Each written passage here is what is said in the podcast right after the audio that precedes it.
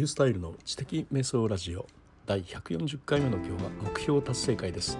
セミナーの講師をやってみたいという目標達成のためにどのようにジタバタしているのかということについてお話します。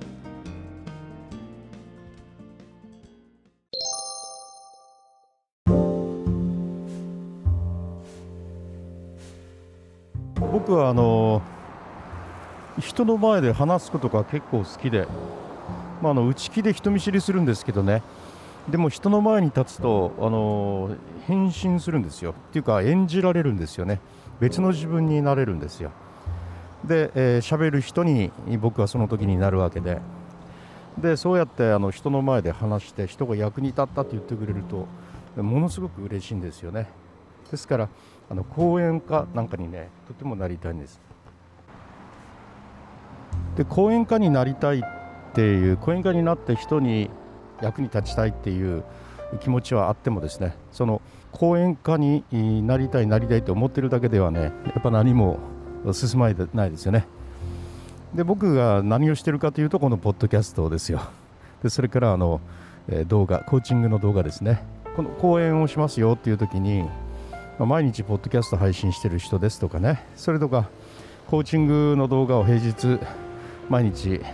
配信してますという、まあ、それが一つのあで話す人なんだっていうことへの根拠として取っていただけますよね。何々の専門家っていうのが本当は一番いいんですけれども、僕の専門はあの教育ですけれども、まあ、教育の専門家って言ってもね広すぎてえ誰もじゃあ聞きに来ようなんて思いもしないわけで、そこから適宜やっぱ絞らないといけないですよね。でどう絞るかといった時に自分を教育する、まあ、自分の目標達成というような意味でコーチングとあの掛け合わせるというのは一つのいいことかもしれません。ですからそのコーチ教育の専門家が、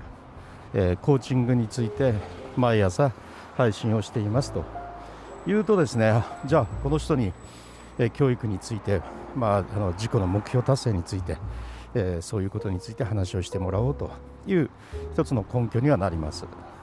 合わせてあのブログを書いたり実際にあのコーチングのサイトを作って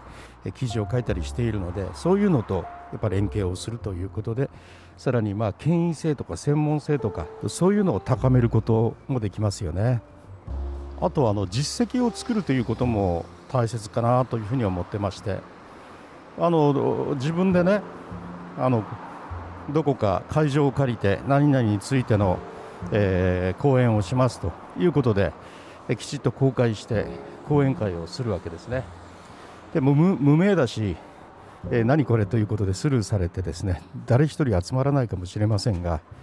でも講演会を開いたという実績と経験がしっかりと残ります。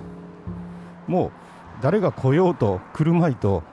講演をしたんだという講演会を開いたんだという実績を持つことができればね、それは一歩進めたということになりますよ。またあの今ウェビナーもできますからね、Zoom 上でこのようなあ、えー、セミナーを開きますという告知をして行ったというわけですよね。そうすると講演会、ウェビナー等で、えー、活躍していますというそういうことも言えるわけです。またあの開くときにあの大事なその心構えのしとしてですね、えっと、安く見積もらないということがねやっぱあるんじゃないかなと思ってて、まだ経験がないからあのお金はいりませんとかね、無料ですとかあそういうようなことからあの積み重ねていこうと思っていてはですね、これをあの進めないかなというふうに思ってますね。でどんなにこれまで経験がなくても実績がなくても自分の話にはこれだけの価値があるんだという最初からですねもうきちっとした会費をちゃんと設定をしてそれで開くというのは大切なことだと思います。この人知らない全然知らないと、で講演の会費がさんぜんえんと書いてあるというふうな時に誰もきっと来ないと思いますけれども、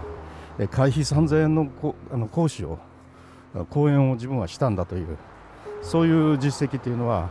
自分の中の自信にもなると思います。一人でも来ればもうそれは大成功ですよね。そういうのを一歩一歩ちょっと積み重ねていくことによって、えー、自分が何をしたいという、えー、そういうところにきっとつながっていくだろうというふうに思ってます。しかしこれを聞いてる人って、えー、さんじゅう代よんじゅう代の人が多いみたいで、ごじゅう代の人も結構いるんですけど、まあ、ごじゅう代ぐらいになるとですね、もうそういうことっていうのはなかなかもうあの今更という気にもなると思うし、さんじゅう代よんじゅう代の人っていうのはまだまだ自分には経験がないとか、そういうようなことを思うかもしれませんね。でもね、僕はね、もうろくじゅうこの前なった人間で、えー、いやろくじゅうもなってるといろいろ経験とか積んでるだろうと思うかもしれないんですけど、いやいや講演会なんか何も経験したことがないしね、そこで何を話すかということに関しても、えーっとね、その教育という専門家ではあったけれども、やっぱ広すぎてね、人が望むような話をする経験があるかというと、それは分かりませんね。えー、そういうようなことがあって、決してあのろくじゅうだからといって、えー、何か特別な、ね、経験を積んできているわけでも何でもないと自分では思ってますね。でも、えー、この年になってからの挑戦ということで、まあ、こういうような挑戦をしていくことで、今からそういうような実績とか経験がきっと積まれていくんだろうというふうに思うんですね。だからごじゅっさいぐらいの人なんていうのはね、まだあと相当まだ時間があるんで、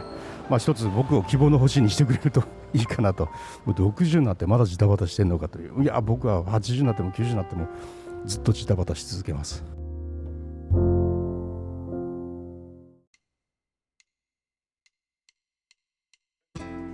はい、いかがだったでしょうか。まあ、あのろくじゅっさいになってもジタバタし続けるという、